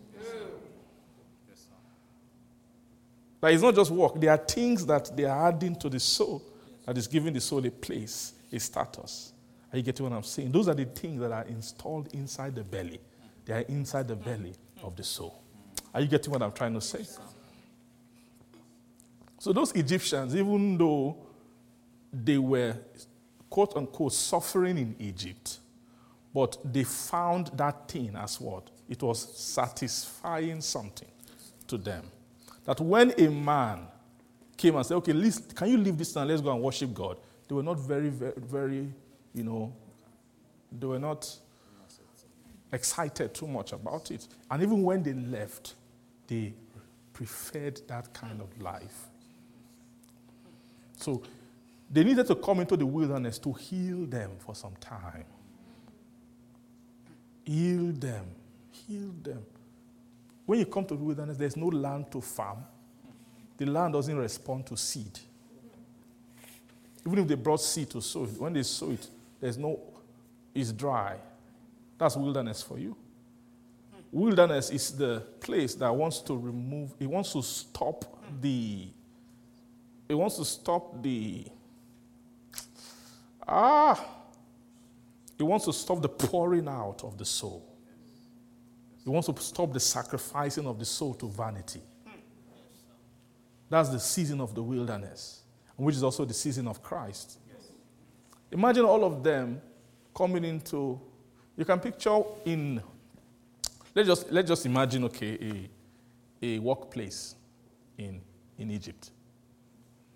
Let's say the task is that the, the Pharaoh said, okay, we have to finish this tower by the end of this year. We want to build a tower. Right? So, and then all the Egyptians are the one building. It means that in that place, you have the project manager, you have the architect, you have the engineer, then you have some who will be laborers. You get what I'm saying? So you see different levels with different garments. The, on the site, there will be supervisor. Maybe the, where they have to fetch, they, they have an allotment of wood they have to cut for a year. At the site where they are felling the trees, you have a supervisor there directing. Are you get what I'm saying? Yes. So you cannot have that, such an organization without garments, man. Garments are, will be around everywhere. What are garments? Garments are where people have found places to tie their soul to. Garment means what adds status, what gives meaning of living. So, so, so you have some supervisors, you have some head engineer, head architect, and all kinds of people in, in Egypt, uh, Israelites in Egypt. But imagine now bringing all of them to wilderness. What happened in the wilderness? Everybody is the same. I want to begin to, to picture, make you picture where murmuring can come from. Imagine all the CEOs and VPs and MDs of all the 40, 14, 500 companies. You brought them to a world where we are all the same with them.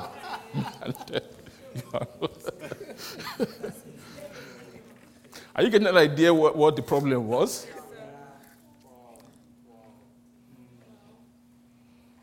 So that they've attached their soul to things. Their soul is attached. There's no space. They've had when they wake up every day, he has, some of them will have their four months, six months, two years, three years vision of what they need to, what Pharaoh has given to them to accomplish. And there is status tied to it. Their life is tied because they know nothing better. They were ignorant of the covenant of their fathers, that they are people made for something. They had no knowledge of that. The, the, the work that they were doing with their hand had become their purpose and their meaning.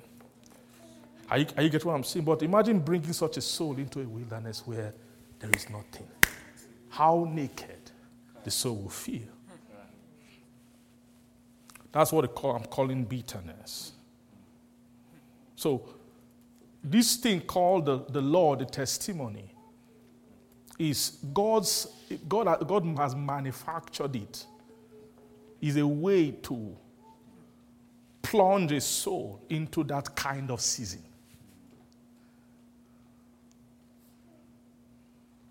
Nobody can orchestrate wilderness for themselves. You might think, ah, okay, based on your explanation now, it's not very clear. I just need to maybe quit my job or something. And then, praise God, I just need to quit my job. Then, and then, uh, let me just go and join those guys who shake something. Those, those guys who have no house, and then just be among them. So we'll be equal with them. You know, when you now get to that world, you realize that inside that world, too, not all beggars are the same.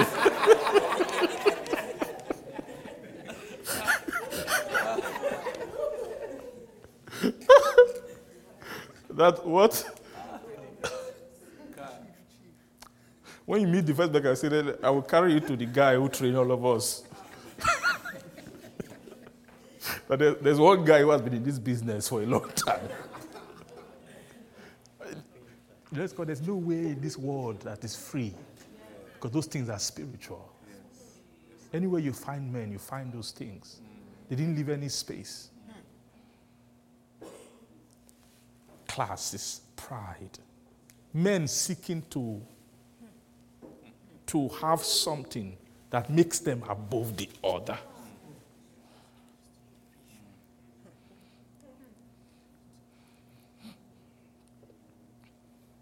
You know what I'm trying to say? Is is something that soul cannot resist that thing. Looking for an edge somewhere. When you say, okay, no, okay, I'm not going to go that route, I don't know those beggars because they are not born again, so they still have pride, they will have pride among them. But what I'm going to do now is I'm going to renounce everything, leave my job, everything. Then I'm just going to, I'm going to go into the monastery where all they do they don't even marry. So I'm going to, I'm even renounce my wife and everything. I just, I'm, those guys, they don't even they don't even have wife or kids. All they do is just, just wear, you know, seen when those guys dress? Monks, real monks. No, you know, monks, they don't, they don't even wear white, it's black. White is so unholy. Because white is shining a little. It must be black. and not, not modern day monks, those olden days ones who all they do is just take care of the. They, all they, they just copy the Bible just for the sake of it. because it makes them feel holy. You know, discover that inside that place, what happened?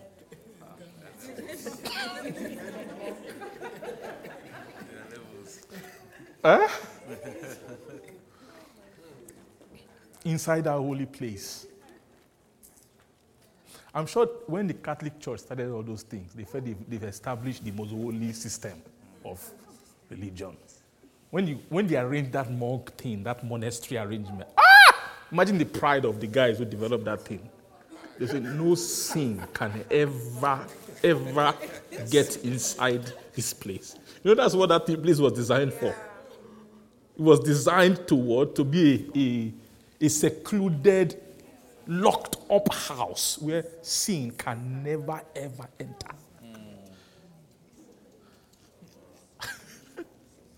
But you now discover that, praise God. So, so even today, so decades after, centuries after, they are still discovering evils that some of those those, those guys did.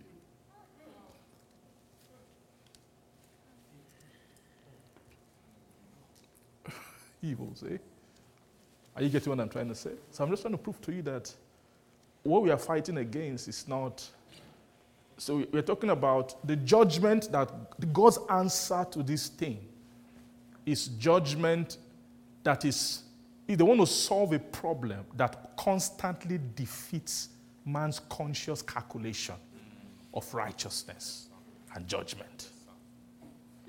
They want to, def- they want to God, uh, what God's, God's provision is something that can travel inside the depth of a man and deal with the, the reservoir, the installation of darkness that the devil has put yes. inside of that, inside of there. Yes. Are you getting me? Yes, Praise God. Say the law. the law. So the law of God. So you ask me, okay, what is this law you're talking about? Is there a little book that we need to eat? Sorry, I'm not. I don't have any book to share to you guys to eat. Praise God the book is what you have been is what you've been eating.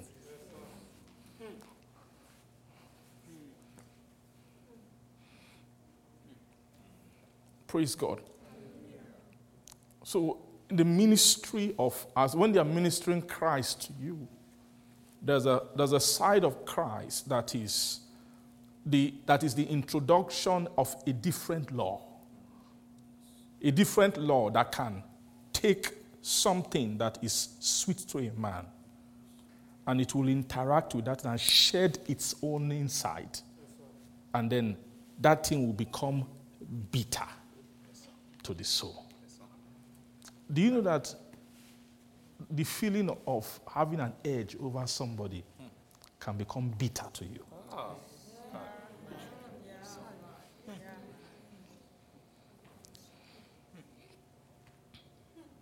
The feeling, you know, that sweetness of being better. And we can experience it in different things.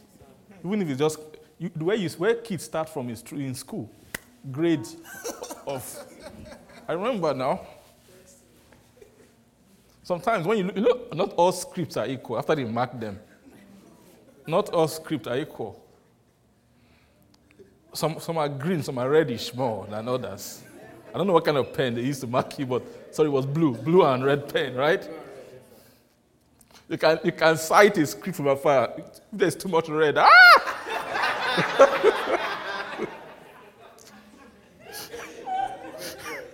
the amount of, man.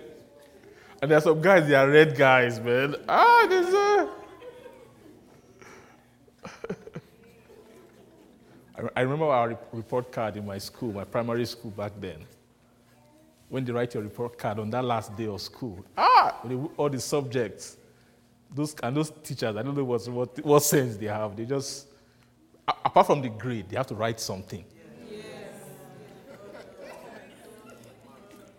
They can write good. fair? In fact, when I was, I didn't even know what fair meant. I was like, what is fair thing? What is it? Because to me, fair means someone who is fair yellow. And all. Why are they writing fair in my report card? Huh? I remember one day the, the teacher wrote, Bravo. Bravo. And, and, my parents, they, when, they, when they put my report card, card, they, they can wash me with it. Ah, my son, my son. When I now imagine some other houses, some other children, when they bring their, their red uh, something, might be a sorrowful. It means that their experience with result day is different from some other kids. And then based on that thing, you know, you know that reaction to result is a, is a moment of installation. Devil anointed parents to install something in children. There's a feeling that based on your result, what your parents can install in you, that, that feeling can remain with you for years. So it means that bravo, excellent, is tied to a feeling. It's something inside. And the parents do it intentionally. They want to make sure that you know that this is how your result should be looking like. And if your result is looking the other way, red, um, you can do better. what happened? That, that's not a very good day for that child. That's a sorrowful. And after the feeling the parents will give that child, they will make sure they give that child a feeling that should last that child into the next session. They should never forget what they will say to the child, what they will, how they will deal with the child. Are you getting what I'm trying to say? It's a what? An installation. So after a while, they want to do so that the child later should start behaving in a certain way out of an installation inside of him.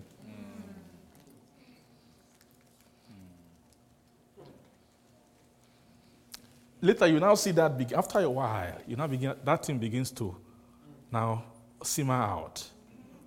After primary one, primary two, primary three, you now see some cliques begin to form. Some of the bravo guys click together. Some of the other, the other guys, let's just call them the other guys, the other boys. and they always know themselves. And, and they always find themselves.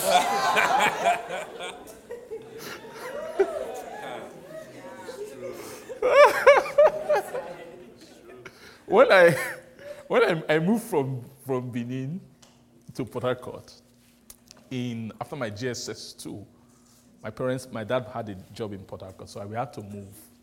So of course I had to move school too. That was an eye-opening time for me. Because to me, Harcourt was this far place. I was even wondering how would people there look like? You know, me being a very young child. Like what kind of would they be different from because I've always been in Benin, Edo State. I was wondering, ah, and you know, you hear of East, Port Harcourt is close to the east, it's very close to Abia State. So you know, ah, all these people, what would be interesting. So when I went there, and of course, language was different. I noticed a bit of culture, the way they are, were a few different things.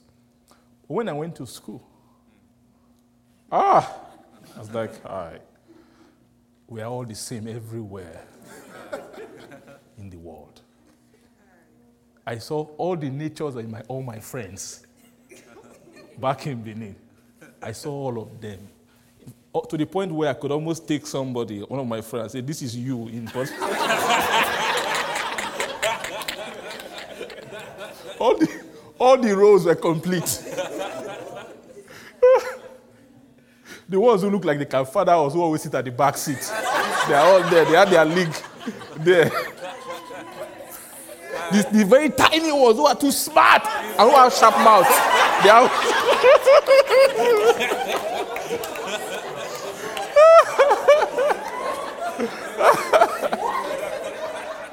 I, I was like, aye, aye, man. So you mean we're all the same everywhere?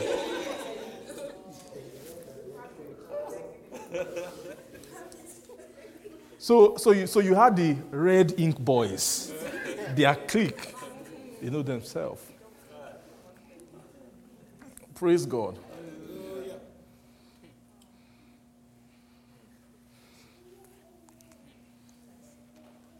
So you see, from a young age, that thing starts. Yeah. Starts from young. So there's no, no place you go to. That feeling of, ah, either I'm smarter than you or I'm better than you. It's, a, it's just something, it's, a, it's deep. Okay. To heal that thing, Okay. you can't just do it by yourself. Another law that changes emphasis, changes the level of importance and weight. You know, man, the, the evil in man is putting weight and importance on the wrong things. And we've been taught by that by our society, our parents, everybody to put this is what is important. But you need another, another say law. Law, law means a different framework of values. That's what law means. So don't just think of law as maybe book, law of Moses and all that. Law just means another framework of values. It's just a different, a different scheme of what things you place importance on or you, you place what value upon. So when a soul begins to interact with another law, that law will make some other things bitter and now teach the soul sweetness in other things which the soul finds bitter before. One natural bitterness that have been installed in us is the bitterness of not being ahead. The bitterness of, in this area, there's somebody who is doing better than me in this thing. It's a bitterness, it's a bitter feeling. Sometimes you don't want to think, ah, I don't like that thing. I, I want to be the foremost. You want to be the foremost. You want to be the main person. At least you want, even if you're not the you want to be close to the, to the edge. You want to, be, you want, you want to have that thing. Are you getting what I'm trying to say? When, when you are, it seems like you are behind or you are lower, it is taste bitter. It means lowliness tastes bitter. The world makes lowliness and humility of state, position, it makes it bitter. That's the bitterness that can make a wife not, not love submitting to her husband. You see that attitude? Right from when she's been little, there's been an investment on it. Ah, so you mean every time I have to be looking at this man, you mean this man? and this guy, his head is not really too correct. You mean that his head is only correct sometimes, but what about all the other times when his head is not correct? You mean I have to constantly be.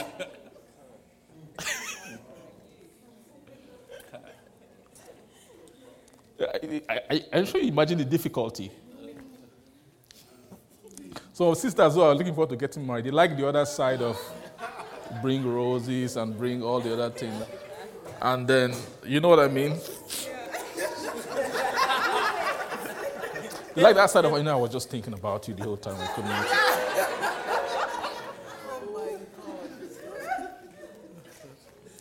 When I see you moving, I just see my whole world. God. You know, women like that side, but when you say, we talk of, ah, that the husband is the head of the, and when the Bible is all kind of crude, kind of this. Why you wonder, why do you have to make it like that? Why can't you say the husband and the, and the wife, they, you know, they cooperate and then when necessary, the husband can decide some things. That makes some more sense, right? So,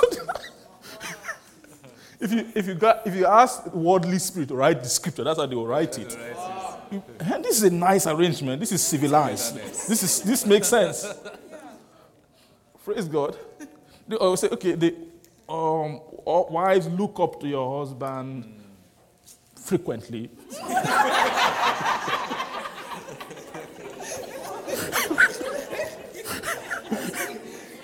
but Bible is something else.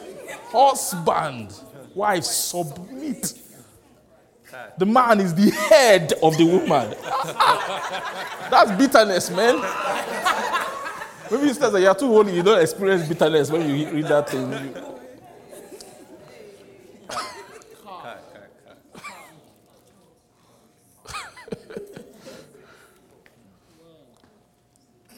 Praise God. But it takes another law to make that sweet. Yes. Yes, sir. A wife or a woman who hasn't received the other law, and you want to by force just say, Yeah, he's my head, I celebrate you. You can celebrate maybe first day after wedding, second day, maybe after honeymoon period, until maybe you come back from honeymoon and then you come to the house and everything, and you know what I mean?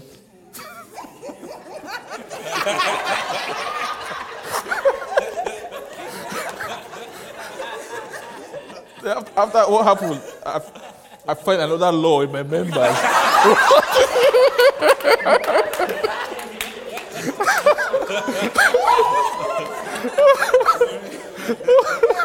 Warring against the law of my mind.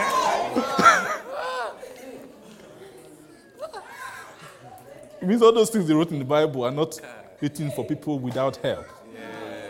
That's the problem the world has with marriage. What kind of thing is this?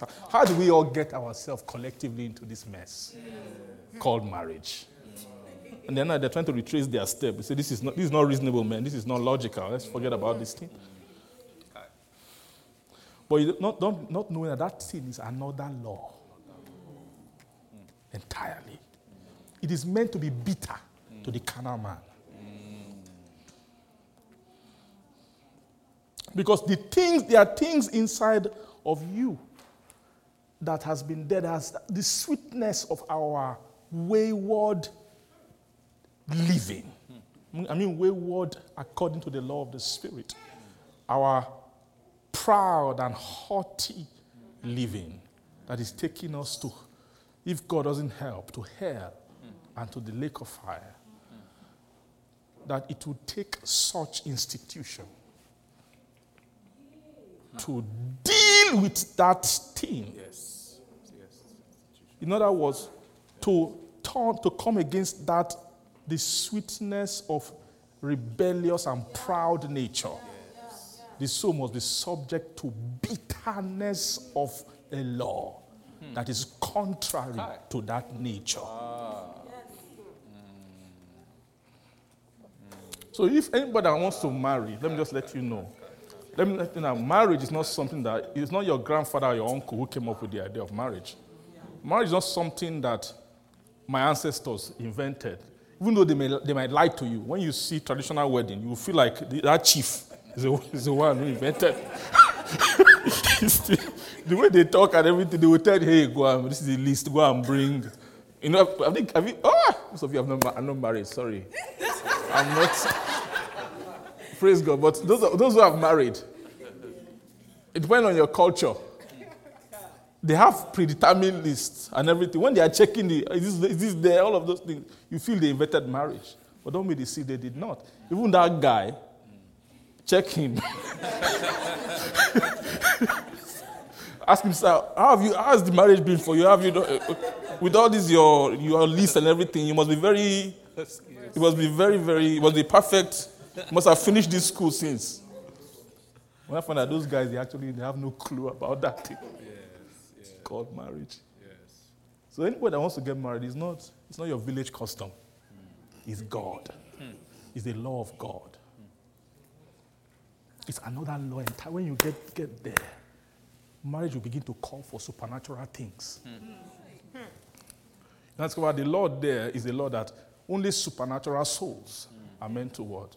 I mean, because Paul said that I speak of a mystery, a mystery between Christ and the church, trying to act out a mystery between Christ and what? And God. Are you getting what I'm trying to say? Praise the Lord. But you don't need to wait till you get married before you start acting out that mystery. You should start now. Start now. It's the same mystery. When you're talking of charity, loving your brethren, it's the same thing.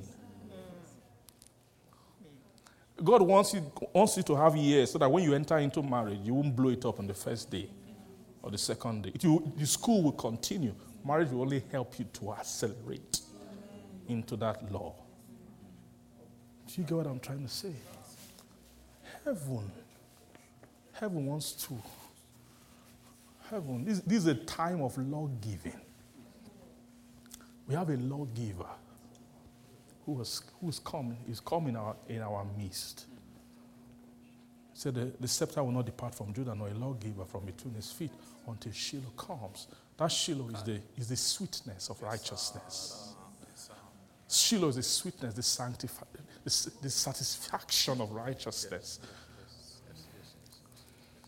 But Shiloh will not come until Shiloh come. There will be a season of the Lord lawgiver. That's a bitter season. A season when the soul will be constantly told things which they do not, in the depth of their being, they have issues with.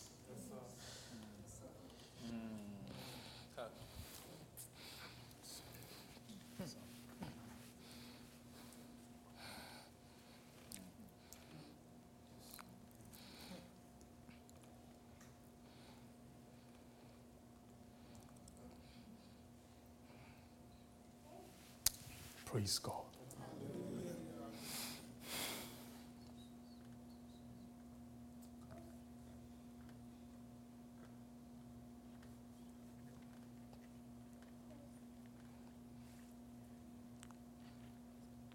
Thank you, Father. So it means that the, there will not be a rise of a truly prophetic people until the, the, uh, the earth finds people of courage. People of courage. Courage of what? To be able to endure the, the Mara season, the season of bitterness, until their the season of bitterness. I'm just, it's just another word I'm using today to describe mourning. Right? We spoke about these things before. Ashes heaviness. According to Isaiah chapter 61. Yes, Those are the things that they want to convert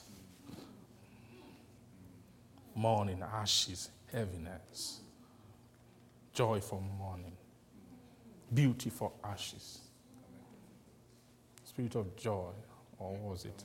Garment of praise, sorry, for the spirit of, of heaviness. Praise God.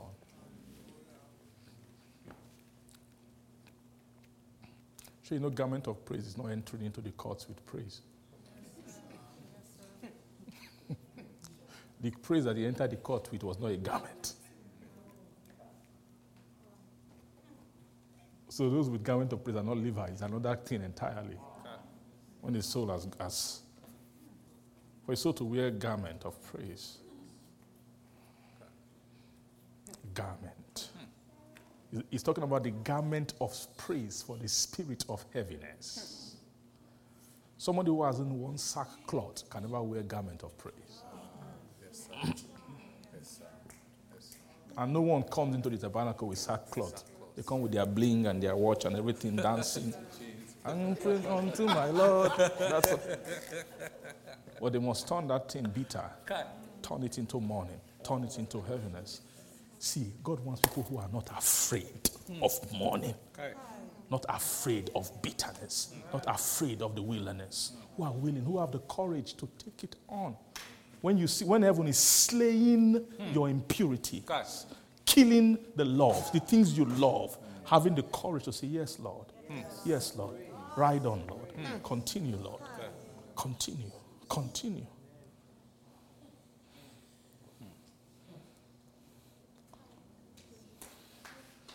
The, it's, very, it's very clear to you now who those four horsemen are. They are the, they are what? The, the conquerors of, they are the, they, they praise the Lord. Because when they began to open the seal, you saw those, all kind of horsemen began to come out. They are the ministers of bitterness to the soul.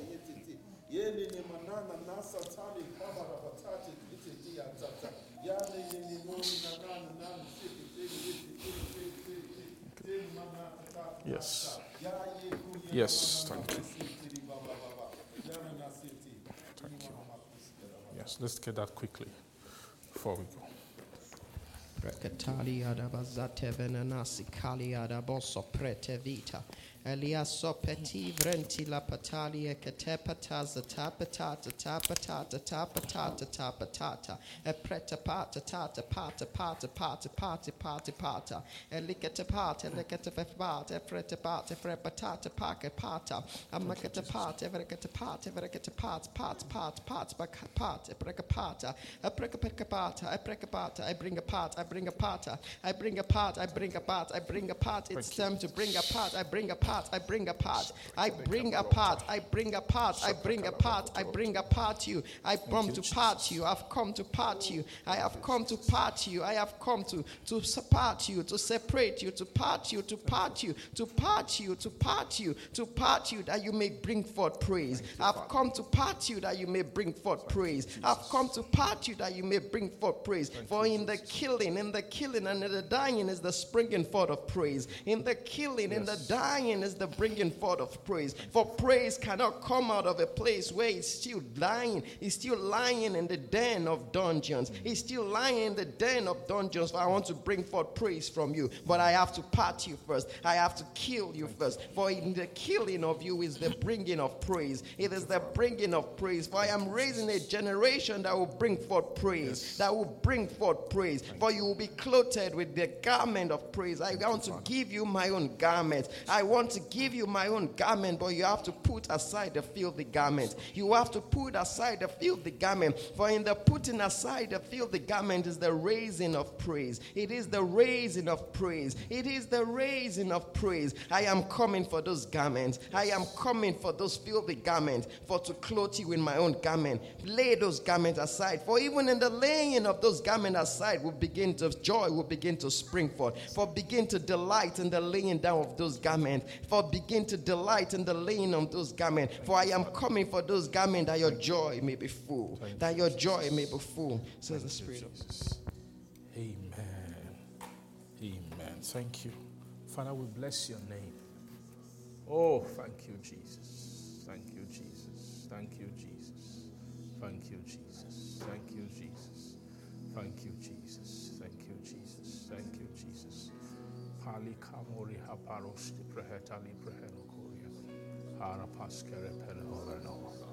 Thank you, Father. Thank you, Jesus. Thank you, Jesus. Thank you. Thank you. Lord, we receive we receive your ministry. This is your ministry. This is your ministry. Oh, this is your ministry. We yield to it. We submit. We submit. We receive it. We receive it. We receive you. Because as we receive your word, you are the one we are receiving. Lord, we receive you. We choose to receive you. You will help our heart because not by power nor by might, but it's by my spirit, saith the Lord. By your spirit, Lord. You will help our heart to come into conviction, Lord, settlement in these matters. Thank you, our Father.